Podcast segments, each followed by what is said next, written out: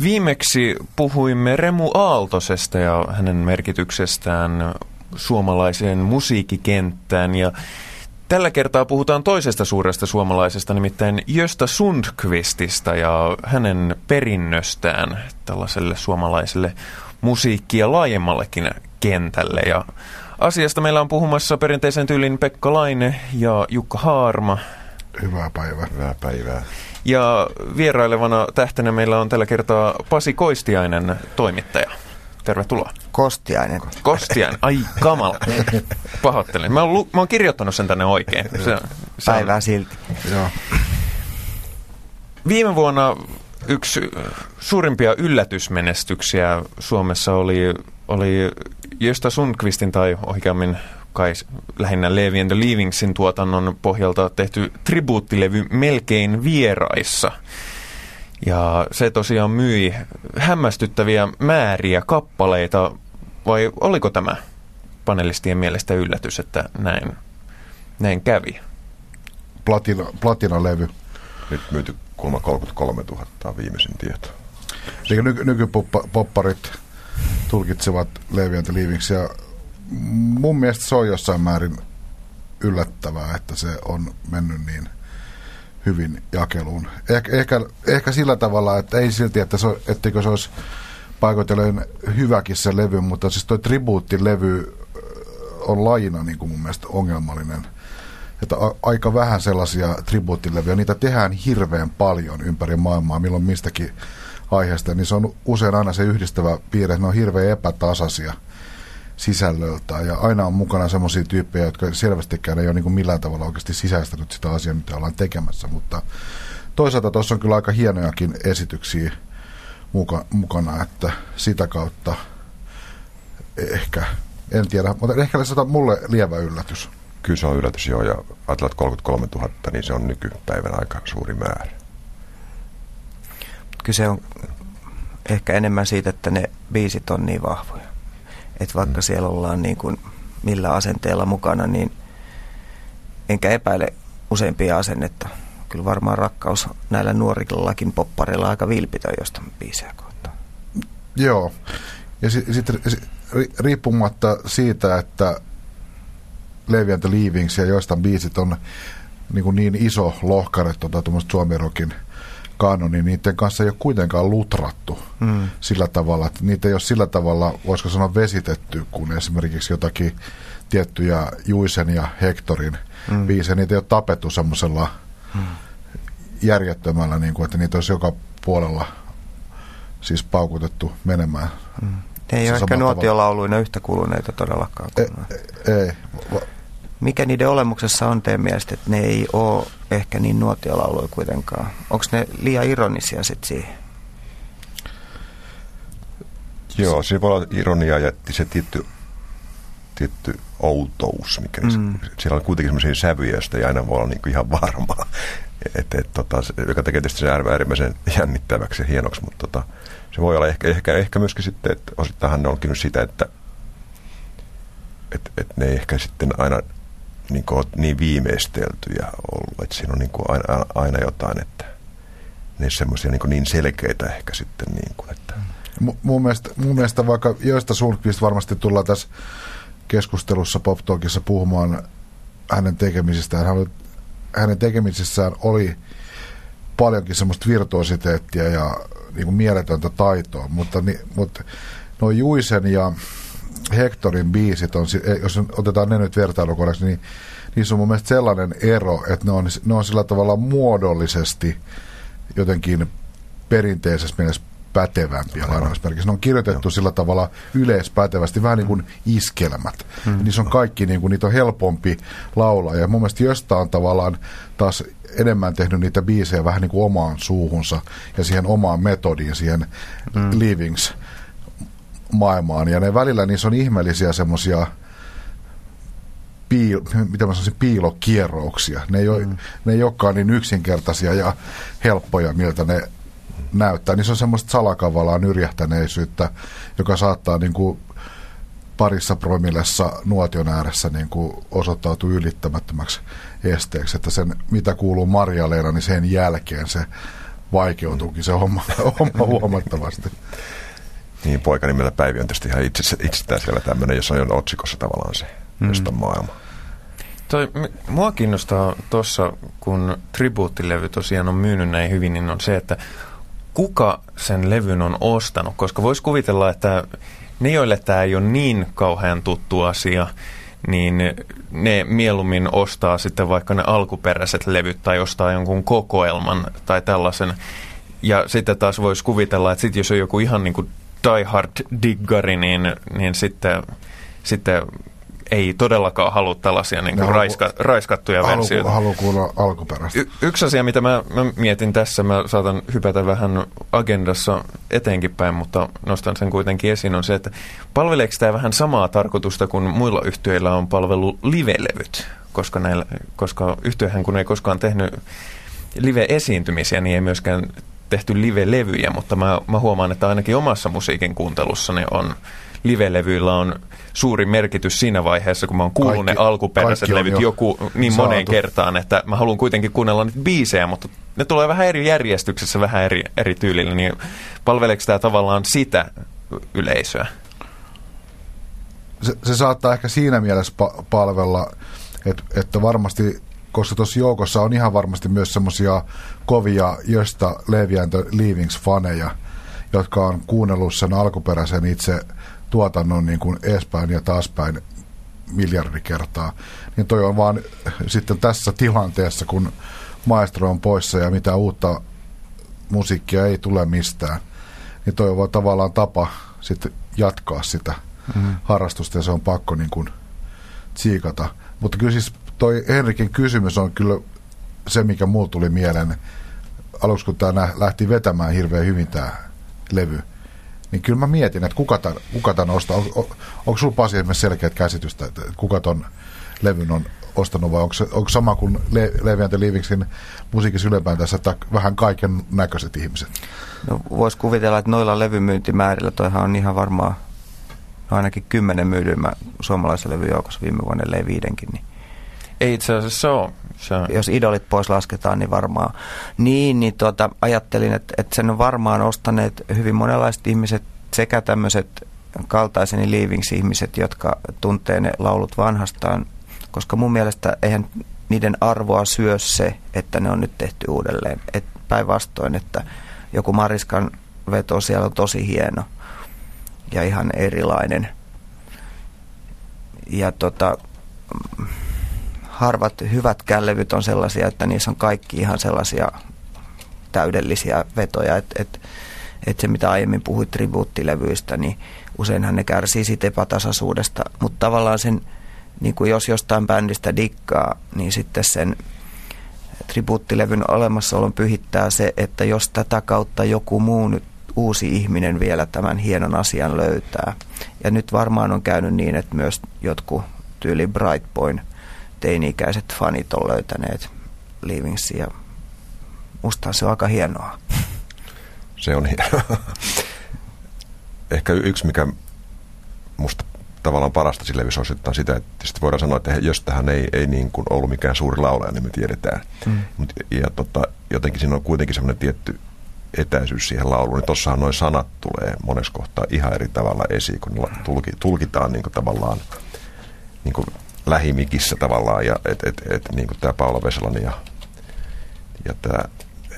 tämä Olavi Uusivirta, joka oli sillä jo synkkien laulujenkin maaliin, niin sehän on ihan uskomaton, ja Rintin Tininkin sanat, ja nämä tulee jotenkin niin kuin, se draama, mikä niissä on sisäisesti siellä olemassa, niin tulee paljon enemmän niin kuin esiin. Että se oli musta niin kuin se hieno ominaisuus ehkä siinä levyssä. Ja sitten kun itse kuuntelin tuota levyä ja sen verran, mitä Gösta Sundqvistia itse tunsi ja mitä työasioissa hänen kanssa oli tekemisissä niin paljon, että hän oli kuitenkin niin kuin monen muun asian ohella niin todella niin kuin kova musiikkimies. Siis niin kuin musiikkidikkari ja erittäin älyttömän laajasti musiikkiin perehtynyt kaveri. Niin mä luulen, että osa noista versioista on kyllä semmoisia, että hän on sittenkin nauttinut niistä kyllä, että miten on saatu ne biisit soimaan. Varmasti jos niin kuin, ei missään nimessä tietenkään vinoilematta tuollaista projektia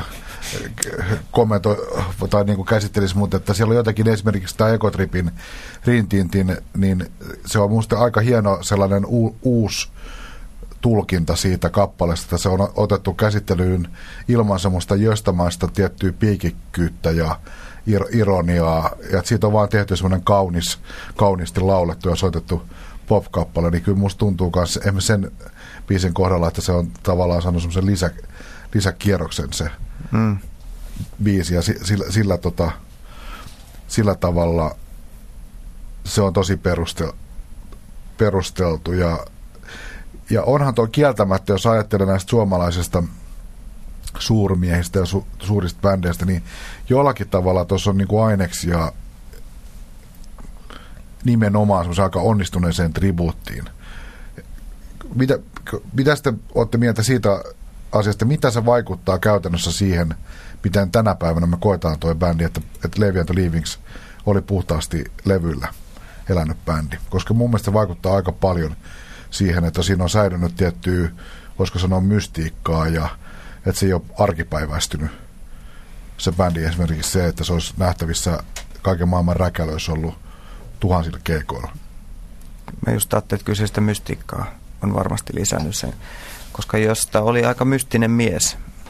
Se viimeiset 10 vuotta, niin se ei juurikaan haastatteluja antanut esimerkiksi, tai 7 vuotta, mitä se nyt oli, niin se sitten joskus kertoi, että kun se lopetti, niin kun se ei näe, että se oli joku ison maakuntalehden haastattelija jossain Tammisaaressa, ja sitten kun Gösta oli niin kaikkensa antava siihen, mihin se ryhtyi, niin se oli kestänyt 3-4 tuntia se haastattelu, ja hän tajusi, että hän oli puhunut nämä samat asiat jo moneen kertaan, että nyt riitti. Ja sitten se olikin hyvin satunnaista ja epävirallista, mitä se sen jälkeen juttuja antoi. Mutta tämä vaan niinku sivupolkuna siihen, että miten niinku kokonaisvaltainen se oli, että niinku se puhui tuosta musiikkiharrastuksesta, niin se kertoi niinku 80-luvulla, kun mä se ekan kerran näin, että se oli siinä vaiheessa myynyt useampaan kertaan 1000 levyn levykokoelmansa ja ostanut sen aina uudelleen. Et se oli maaninen kaveri, ja sitten varmaan silloin niiden keikkojen suhteenkin sit sellainen näkemys, että se ei vaan ole hänen juttunsa, että hän ei halua siihen tuhlata aikaa. Joo, siis mitä mäkin häntä haastattelin, niin kysin tuli, että se vaatisi niin paljon, kun se myöskin viittasi siihen, että kun ne ei ole mitään ammattimuusikoita.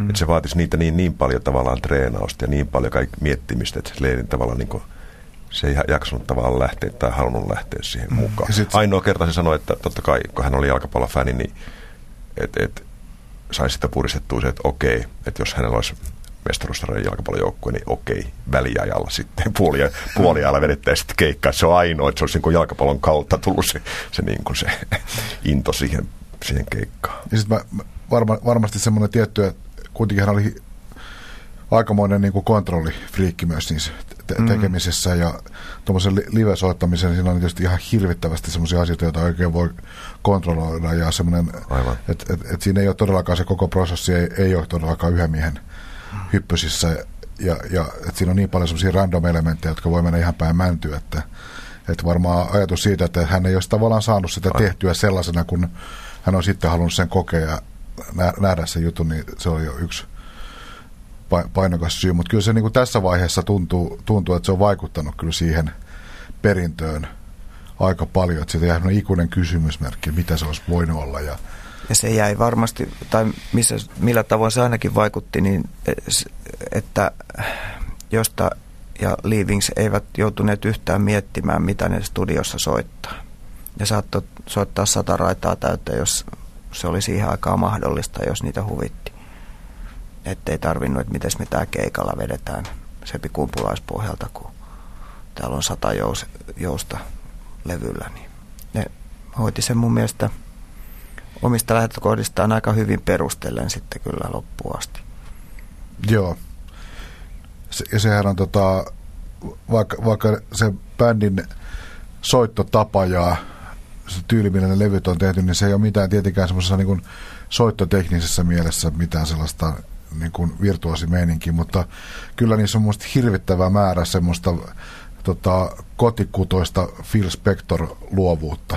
Siellä on tehty niin kuin älyttömän niin kuin nokkelia ratkaisuja just sillä kaveriporukalla, joka siellä studiossa niitä on vääntänyt niitä levyjä, niin kyllä semmoista niin kuin eksperimentaalisuutta on yllättävän paljon ja kaikki tosi semmoisia epäortodoksisia ihme tingeltangeli ratkaisuja, ne on täynnä ne levyt ja jollakin tapaa kun ne olisi viety perus rockibändin formaatilla yleisön eteen, niin se on ihan selvää, että sitä semmoinen tietty niin kuin tavan omaistuminen olisi ollut niin kuin seurauksena. Niistä olisi tullut niin kuin normaalimman kuulosia ja kun niissä on kuitenkin se semmoinen tietty myös naivismi musiikillisessa mielessä, niin se olisi voinut mitä mä sanoisin, ehkä peitsamoitua liikaa se. Aivan, hyvin sanottu. Mun mielestä tuossa on myöskin hyvin mielenkiintoinen, tuossa kun ei koskaan käynyt keikoilla, niin tämähän on tällainen perinteinen rockikuvio, että kun lähdetään rakentamaan sitä uraa, niin käydään hirveästi keikoilla ja sillä tavalla saadaan sitä viidakkorumpua pyörimään ja sillä tavalla promotaan sitä juttua, niin kuinka oli mahdollista, että Leevi and the Leavings löi itsensä näinkin hyvin läpi suomalaiseen tietoisuuteen ilman, että ne teki tätä perinteistä keikkailupromotyötä ollenkaan? Saatika sitten muuta promotyötä noin muutenkaan kovinkaan suuressa määrin? Mun mielestä siinä on yksi juttu, mikä tulee ekana mieleen, on vähän semmoinen, voisiko sanoa niin kuin 60-lukulainen juttu, paitsi että silloin bändit nimenomaan keikkailee tosi paljon, on semmoinen, että ne teki älyttömän kovia tämmöisiä hittibiisejä, niin kuin single-raitoja, niin kuin systemaattisesti tasaisin aikavälin. Mitä kuuluu Marja-Leena oli niin kuin semmoinen aika lailla tyrmäävä lähtö sille jutulle, ja niitä tuli sitten, kun alkoi tulla tevoja ja näitä tämmöisiä anthem-biisejä, niin ne oli yksinkertaisesti niin vahvoja kappaleita, että niin kuin radioiden oli pakko soittaa niitä ja ihmisten oli pakko huudattaa jukebokseista niitä, kun ne oli vaan niin kovia biisejä. Mut ilman semmoista niin kuin noin briljanttia sävellys- ja kappalemateriaalia, niin se ei olisi ollut ikinä niin kuin mitenkään mahdollista tuommoinen noin pitkä levytysura. Kyllä samaa mieltä, että kyllä se, jos tämä oli sitten aika laajojen kansankerrosten niin suomalaisuuden ytimessä niissä biisissä, niin tavallaan pakostahan ne levisi ihmisten mieliin.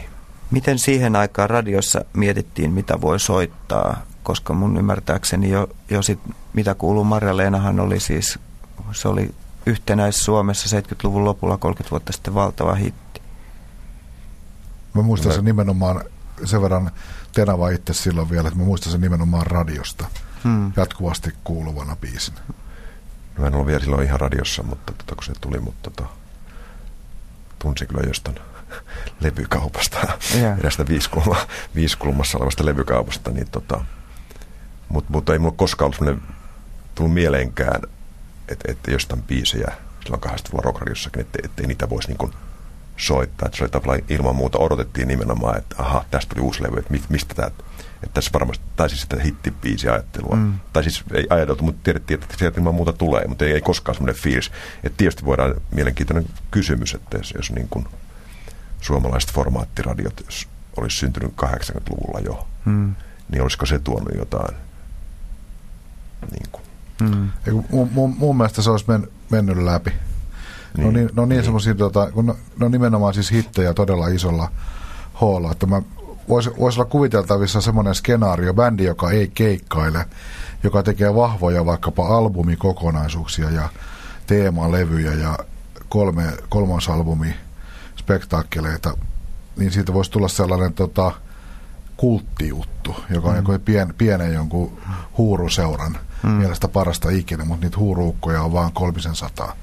Mutta et se, että tulee noin laajalla tavallaan kansansuosiolla siunattu bändi, niin se kyllä vaatii semmoista niin kuin ihan törkeätä. Siis semmoista, pitää olla semmoisia megabiisejä. Kun mä valmistauduin tähän ohjelmaan, mä rupesin miettimään, ihan en mennyt Wikipedioihin tutkimaan. Mä rupesin kelaamaan, että millaisia ulkomaalaisia keissejä on olemassa bändeistä, jotka ei keikkaile. Että onko olemassa semmoisia, että olisi tosi iso bändi, joka ei ole. Niin mulla tuli yksi nimi mieleen. Tällainen, eikö tämmöinen yhtiö kuin Boston? Niin, eikö se yhden miehen bändi, jossa ei ne ole ikinä mitään keikkoja tehnyt?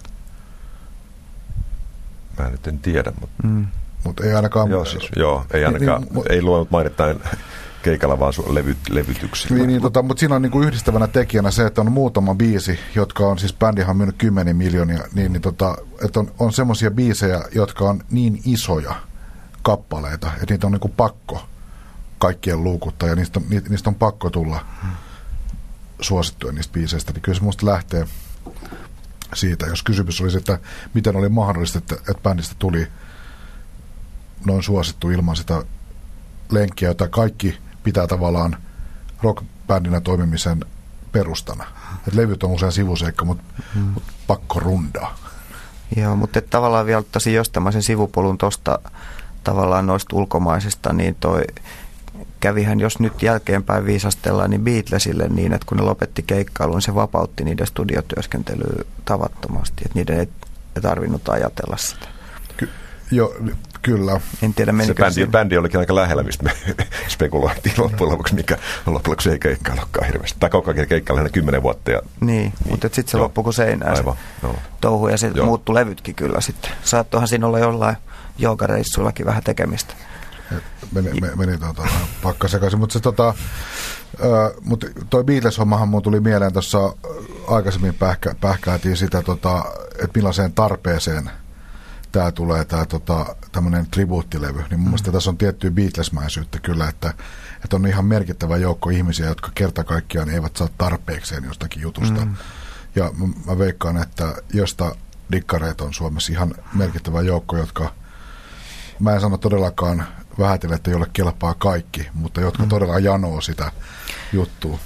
Tuo on jännä juttu, kun se tuntuu yllättävän aina kaikki tämän Leavingsin tapauksessa. Minutkin en yhtään asettu muita viisaammaksi tässäkään asiassa, mutta johan sitä ihmeteltiin 10 vuotta sitten, kun tuli nämä keskiviikkokokoelma ja torstaikokoelma sitten myöhemmin. Se myy, mitä se myy, 120 000 hetkessä se. Ensimmäinen niistä. Listaviikkojen määrä oli ihan järjetön. Yli vuoden putkeen listalla.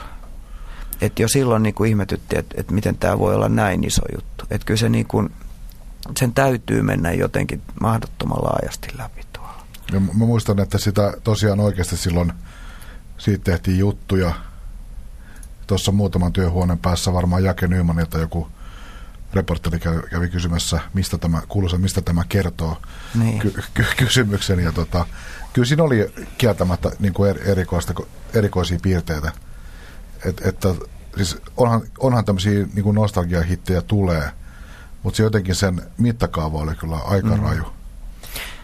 Sanotaanko triviatietona, keskiviikko oli Suomen virallisella listalla yhteensä 132 viikkoa ja levy on myyty yli 150 000 kappaletta, joka tekee siitä 14 myydyimmän suomalaisen äänitteen Suomessa, mutta se ei koskaan ollut listojen kärjessä. Se on kyllä ihan järjetön määrä. Se on siis 2,5 vuotta. 144 000. Paljon se ensimmäinen on? Se on Satulinna, eikä mikä siinä on ykkösen? Olet ilmeisesti netissä siellä. Olen netissä. Täällä on tämmöinen kehitelmä. Mikä oli kysymys? Paljon on myynyt tämä eniten myynyt levy. Odotas hetki, minä palaan kohtaan. Koska ei se... No ehkä se meni 200 000, joo. Nyt pitää tästä kansansuojelusta pitää sanoa niin kuin yksi asia, kun täällä Yleisradion tiloissa istutaan, niin jostain radiotöistä ylivoimaisesti tunnetuin, eli Hupailu koeläinpuistohan palasi radioaloille tämän vuoden alusta. Kuultavissa Yle X:ssä lauantai-iltaisin ja myös viikon ajan Yle Areenalla netissä. Niin tästä voi sanoa, että koska tätä prosessia on itse hyvinkin läheltä seurannut, niin on siinä mukana ollut säätämässä asiaa, niin tähän on yksi syy. Sitä on toivottu niin paljon. Se on ylivoimaisesti toivotuin yksittäinen radio-ohjelma, mitä on. Ja se semmoinen fanien uskollisuus on ihan niin kuin huimaa. Ja siellä on hyvinkin monen tyyppistä toivojaa. Aika paljon aika täyspäisiä tyyppejä. Sieltä on tullut erittäin hyviä yhteydenottoja, kirjeitä, missä on perusteltu sitä, kuinka ainutlaatuinen ja tärkeä radiojuttu tämä on ollut monille, ja sehän on ihan oma lukunsa. Täytyy sanoa, että ohjelma, joka on jakanut aina mielipiteitä, tosi voimakkaasti. Mm. Niin kuin monet hyvät jutut on sellaisia. Eli joillakin suunnilleen hirveintä törkyä, mitä ikinä on radioaalloilla kuultu. Sitten toisille taas niin kuin ihan ylivoimainen juttu. Siis mun pitää sanoa siitä yksi tämmöinen ensivaikutelma, mikä mä itse kuuntelin nyt niitä vanhoja koeläinpuistoja, niin yksi semmoinen, mistä pitää kyllä antaa niin kuin mestarille nostaa hattua, niin rivouksien käyttö on yksi niin kuin taitolaji. Hmm. Ja josta kyllä osasi olla oikeasti todella rivo, koska yleensähän niin kun, jos jutut on härskejä, niin ne tavallaan menettää härskiyttää niin ajan kuluessa. Tulee ihmisille toleranssi nousee ja ei toi nyt olekaan toi V-sana enää niin paha. Mutta koe-eläinpuisto kuulostaa edelleen todella törkeältä. Se on edelleen niin kuin, että säpsähtelee kun kuuntelee sitä, no huuhu. Täytyy sanoa, että tullut mielekään, että ei jostain levyjä.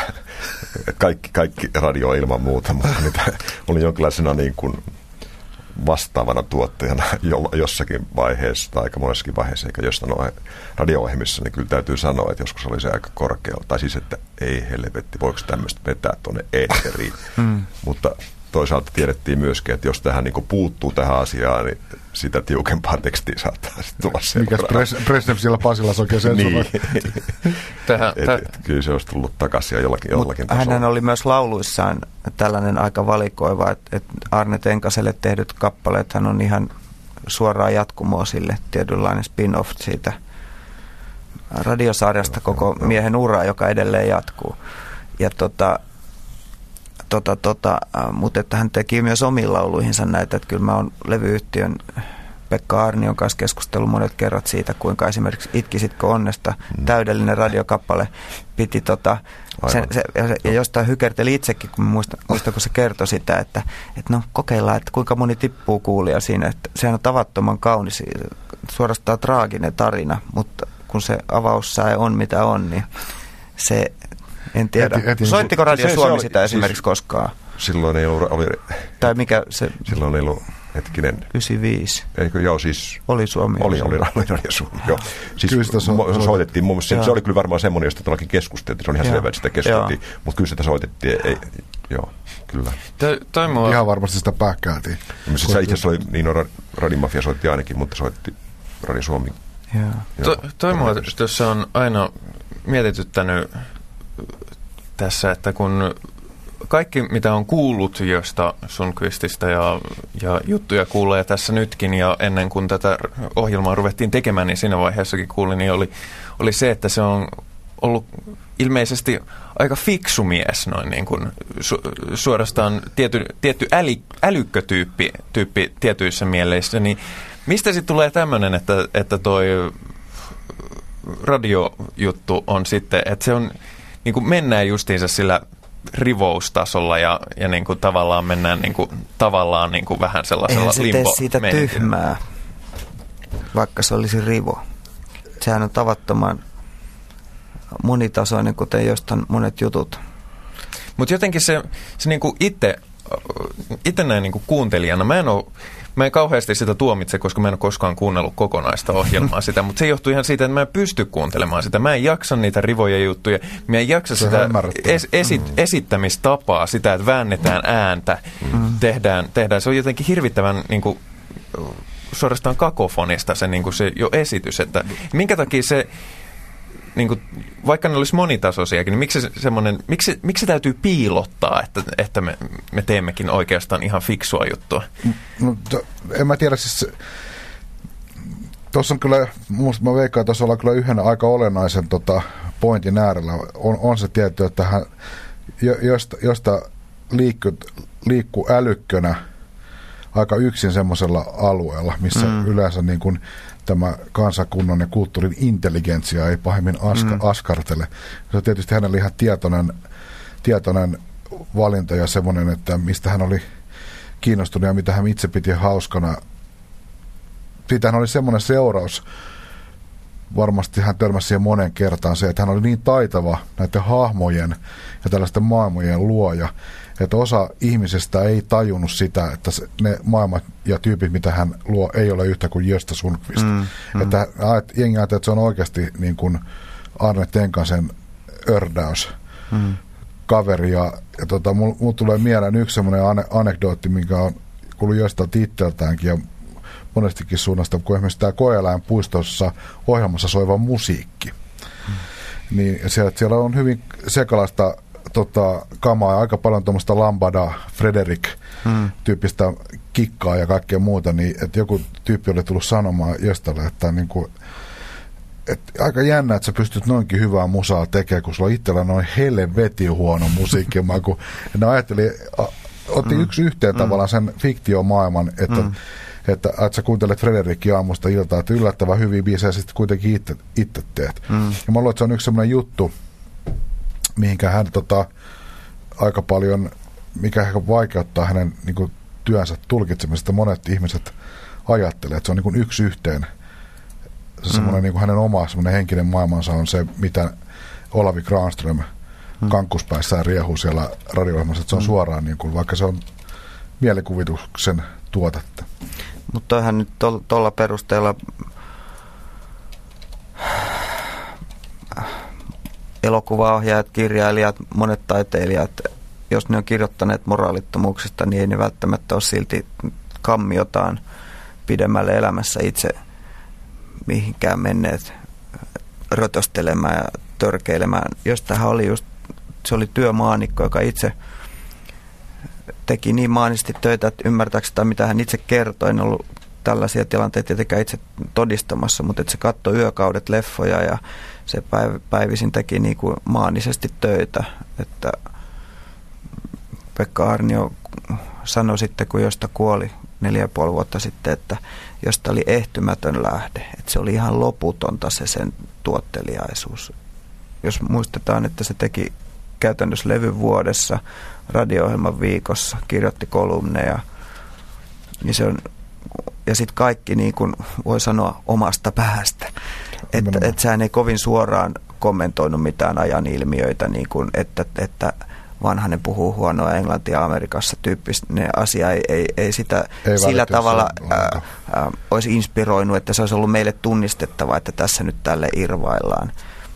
Pikemminkin se haki tuolta jostain, niin kuin se lähti kerran, mä muistan, kun meillä oli ihan ensimmäisiä haastatteluja joskus 80-luvulla, se lähti, se oli ennen joulua ja se sanoi, että hän lähtee tuonne jouluostoksille. Mä sanoin, ai jaa, en mä itse mene mitä ostaa, mutta mä nautin siitä, että mä voin sanoa siellä jonossa, että minulla ei ole mitään kiirettä, menkää ohi vaan. Ja se meni niin kuin, kuten Petelius, joka on toinen tällainen aikamme merkittävä monitahoinen mestari myös rivauksien käyttäjänä, mutta myös tällaisten niin kuin 2090-luvun ihmistyyppien niin kuin vangitsijana ja ikuistajana, niin hän on myös tällainen, niin kuin, Gösta ja Petelius on mun mielestä ainutlaatuiset tyypit Suomessa, jotka eivät pelkää rivouksia, eivätkä sitä, että kaikki ei nyt ehkä ymmärrä.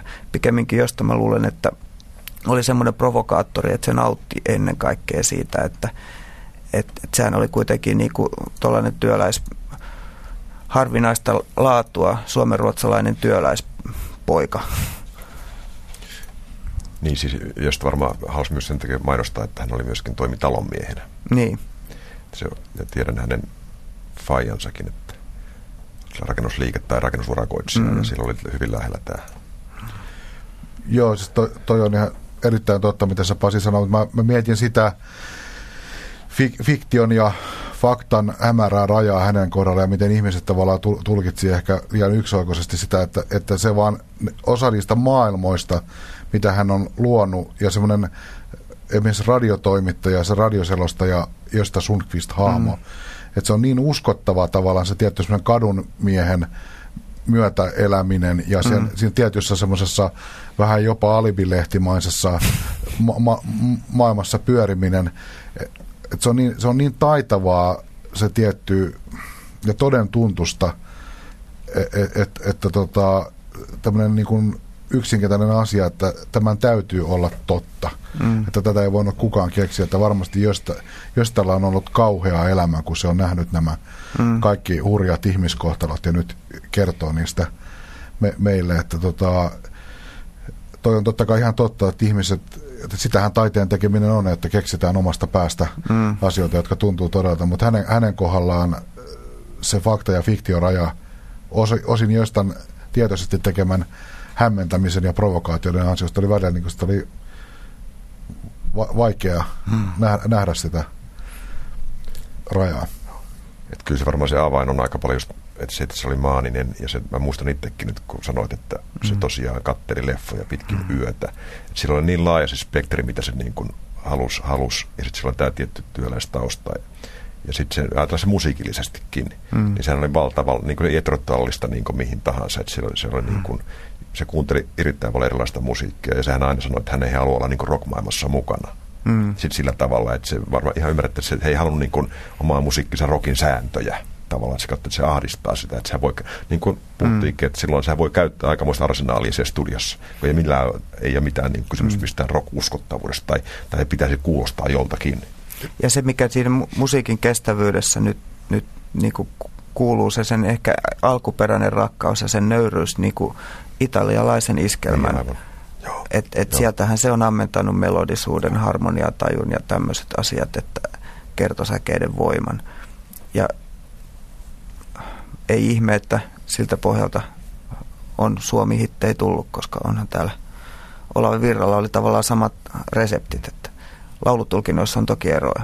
Mutta vielä niistä sitä radiopersoonasta, radio-ohjelmien toimittaja, Gösta Sundqvist milloin missäkin, niin siinä oli mun mielestä samaa lakonisuutta kuin jos tässä oli laulajana.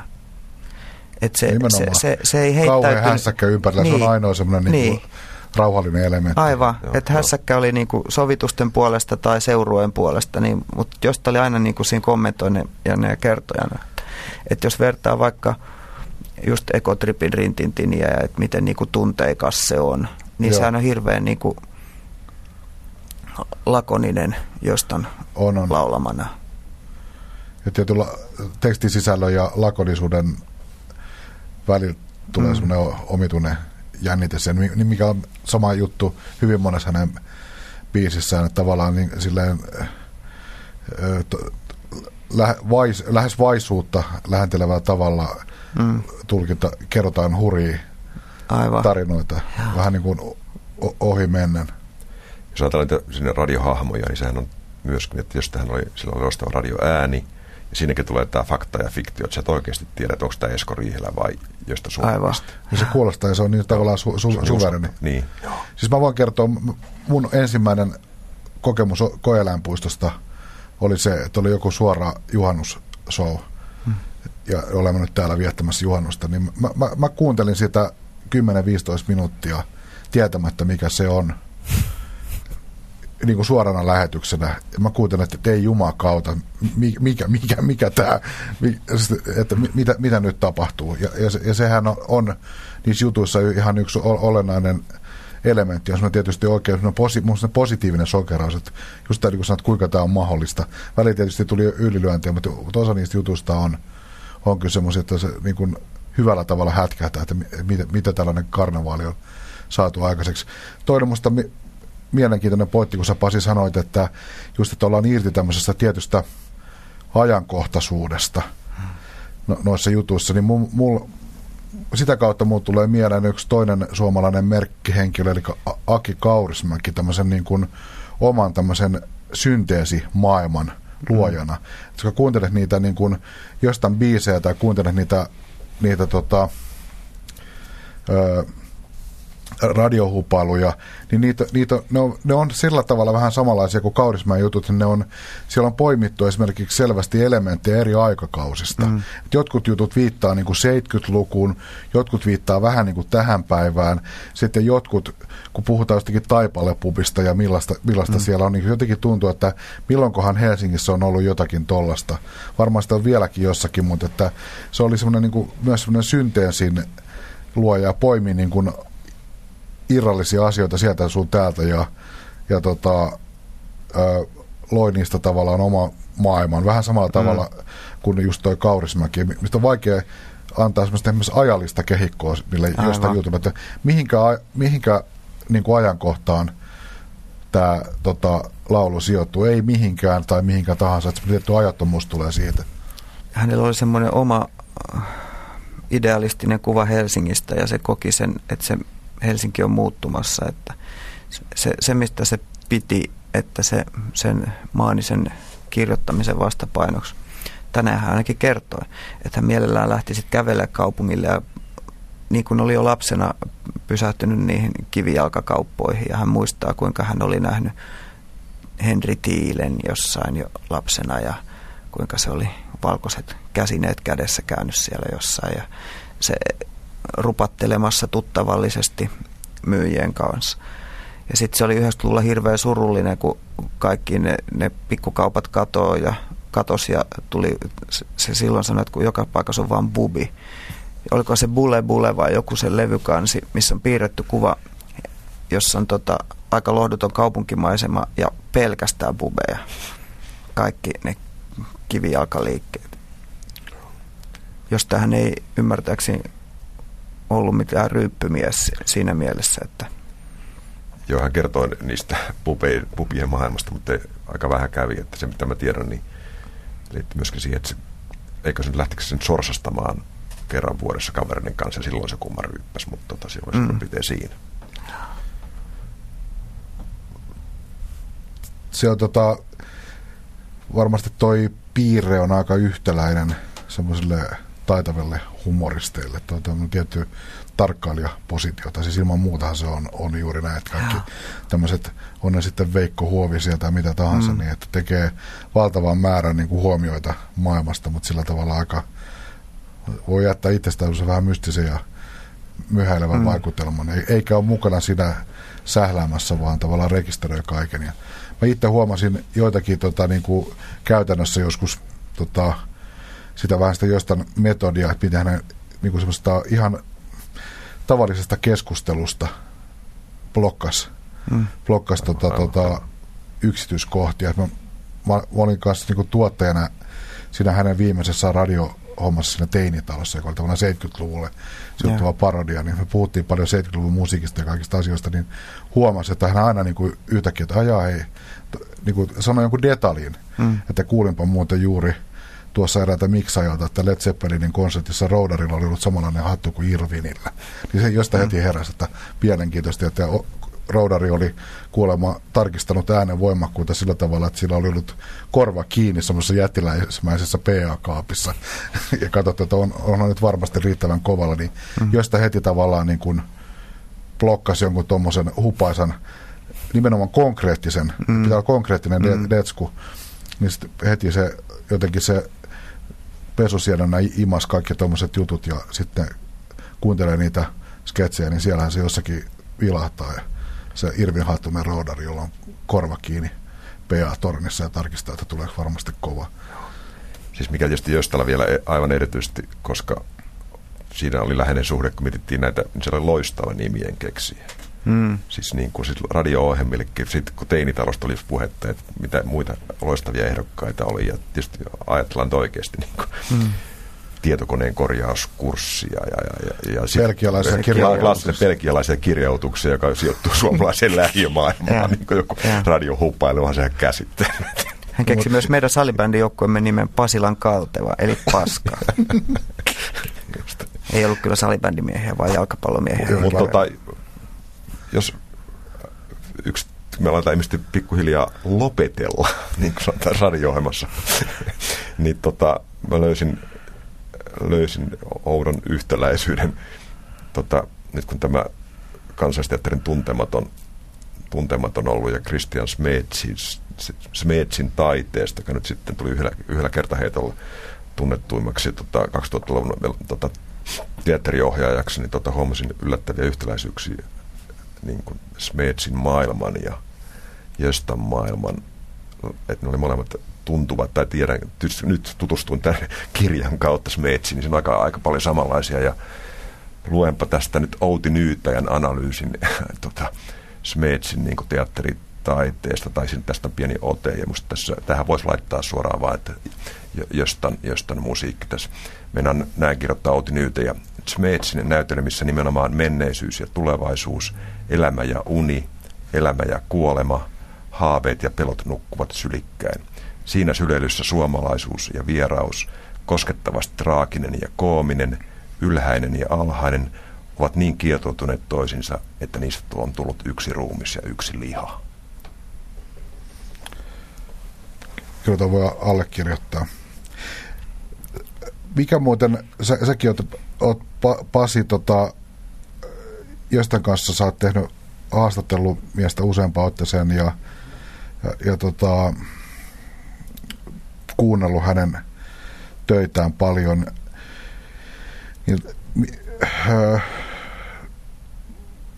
Oliko sun mielestä kuinka tietoinen juttu se oli, että josta säilytti semmoisen mystiikan sen oman ikään kuin henkilönsä ympärillä? Mun mielestä oli tavallaan aika riipasevaa silloin, kun Gösta kuoli ja tehtiin esimerkiksi radion muisto-ohjelmia ja itsekin haastattelin silloin näitä Leavings-soittajia, niin musta siinä oli jotakin hyvin riipasevaa, että hän jätti jälkeensä niin paljon kysymyksiä siitä, että kuka hän oli ja oikeasti ja mikä mies.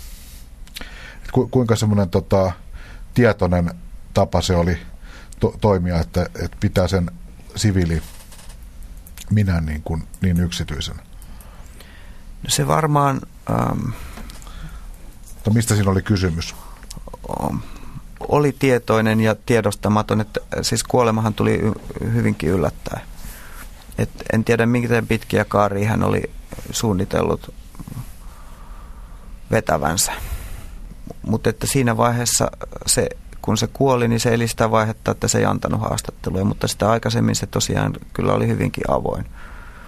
Ja Suomessahan rock-artisteihin vielä hänen eläessään ei suhtauduttu niin kuin salakuvaten tai mitään tällaista, ettei hänen perhe-elämänsä ei kiinnostanut medioita.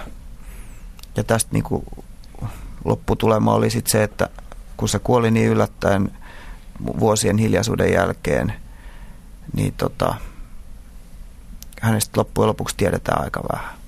Mutta kyllä se noin niin kuin yksityisesti jutteli perheasioitaan ja avoimesti ja oli niin kuin ihan tavallinen. Hän oli mun ymmärtääkseni hyvin perhekeskeinen kyllä, mies. Että sitä vasten on erittäin kiinnostavaa tulkita niitä lauluja, joissa perheille ei käy hyvin. Et en tiedä, mistä se sitten kertoo. Joo, koska mun mielestä se on todella mielenkiintoinen kysymys, koska mulla jää itsellä semmoinen vaikutelma, että hän ei tietoisesti salaile mitään, mutta oikeasti aika järkevällä tavalla rajaa itselleen oma elämänpiiri, jossa saa rauhassa elää ilman mitään sen kummempia kommervenkkejä. Ja sitten tavallaan se taide elää omaa elämäänsä. Ja mun mielestä tietty sen kiehtovuus myös liittyy siihen, että sitä ei ole sillä tavalla julkisesti sitä hahmoa lutrattu samalla tavalla kuin vaikkapa viime viikolla vuosia täyttänyttä Remua tai jotakin Juiseleskistä tai muuta, että sit tuntuu välillä, että siitä ei jää oikein mitään jäljelle semmoisen kalvamisen. Tuosta ei sillä tavalla, tuossa on mun mielestä siinä on hyvä, että siinä on semmoinen saippuapala-efekti siinä miehessä, että siitä ei saa kerta kaikkiaan semmoista täysin pitävää otetta. Näin on vedetty tämä aihe ainakin näiltä osin pakettiin, kuten aina, niin asioistahan voisi puhua vaikka kuinka pitkään, mutta... Erityisesti Göstasta. Hienona loppukaneettina minä voin vastata aikaisempaan kysymykseen. Myydyin levy Suomessa, kotimainen levy, on Jari Sillanpää, joka on myynyt vähän päälle 270 000 kappaletta. Joo, että on siinä vielä vähän matkaa.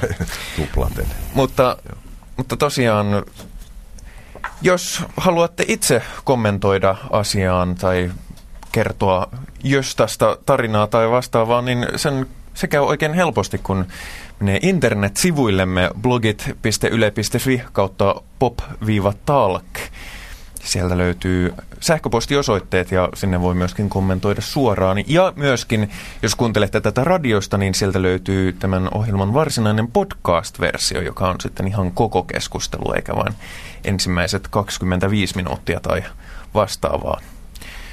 Mutta ennen kuin lopetetaan ihan kokonaan, niin käydään perinteinen kierros paneelin ympäri ja kysytään, mikä on sykähdyttävä kokemus tällä kertaa mielessä, ja viimeksi kun puhuttiin Hurrikanesiin liittyvistä sykähdyttävistä kokemuksista, niin puhutaan tällä kertaa sitten Gösta Sundqvistiin liittyvästä sykähdyttävästä kokemuksesta. Ja kenelle tulee ensimmäiseksi mieleen, saa aloittaa? Mä ymmärsin, että se piti olla aika tuore, niin mulla nousee väistämättä mieleen tuon kokoelmalevyn se Mariskan versio Poika nimeltä Päivi kappaleesta. Että se niin kuin, josta on ollut silloin, kun se on sen kirjoittanut, niin vähän yli parikymppinen nuori mies. Ja se mun mielestä on tavattoman herkkä, kaunis teksti, joka nyt Mariskan naisen tulkitsemana niin nousee jotenkin aivan uusiin ulottuvuuksiin. Samalta levyltä ottaisin Stellan elämäikkunan takana, joka myöskin naisen tulkitsemana, jotenkin nuoren naisen tulkitsemana, ja kasvaa erityisesti näinä kaamosaikoina aivan omaa sfääreihinsä se maailma, mitä siinä aika mikroskooppisesti ja kuitenkin laviasti kuvataan. Mm. Josta oli todella osuva kyllä niissä lauluteksteissä. Mulla tulee kaksi juttua vielä, ja mä yritän kertoa mahdollisimman nopeasti. Toinen tuli ihan absurdin mieleyhtymän kautta. Ulkoilutin omia koiriani ja kävelin semmoisessa mutavelissä, mikä on nykyistä talvimaisemaa, niin kävelin mudassa, niin mulla tuli yhtäkkiä mieleen yksi story, jonka Gösta joskus kertoi mulle. Hän kertoi mulle, millaista oli Keimolan rockfestivaalilla 70-luvun alussa nuorena pitkätukkaisena hippinä, ja millaista oli maata sammuneena nimenomaan semmoisessa mutavellissä. Ja mulla on jäänyt mieleen, että se on ehdottomasti hauskin, en edes yritä sitä referoida, mutta se on ehdottomasti hauskin festivaalikuvaus, mitä olen ikinä kuullut. Ja toinen juttu liittyy myös omaan elämään. Mä, joulupukki toi minun ansiostani omalle pojalleni tämän Leevi and the Leavings -kokoelmalevyn, ja ihan koepallona, että on kaveri, teini-ikäinen hippari, vähän sen tyyppisestä musiikasta tykkää, ja sitten yhdessä kuuntelimme tätä levyä. Hän ei ikinä ollut kuullut niitä kappaleita aikaisemmin. Ja muutenkin hirvittävän vaikutuksen se, että kuinka nopeasti ne biisit otti tämän nuoren hiipparin valtaansa. Ja ajattelin vaan, että pakko noissa kappaleissa on olla jotakin maagista, kun ne oikeasti toimii sillä tavalla, että sulla ei tarvitse olla mitään hirvittävää henkilöhistoriaa tältä saralta, mutta niissä on joku sellainen voima, joka toimii semmoisena instant-juttuna, mikä on minusta arvokas piirre, kun puhutaan kuitenkin pop-musiikista. Et se on syvällistä ja monitasoista, mutta se toimii ihan samalla tavalla kuin aspiriin, että se tepsii heti. Pop Talk päättyy tähän. Minä kiitän perinteiseen tapaan panelistejamme Pekko Lainetta ja Jukka Haarmaa sekä vierastamme Pasi Kostiaista. Kiitos.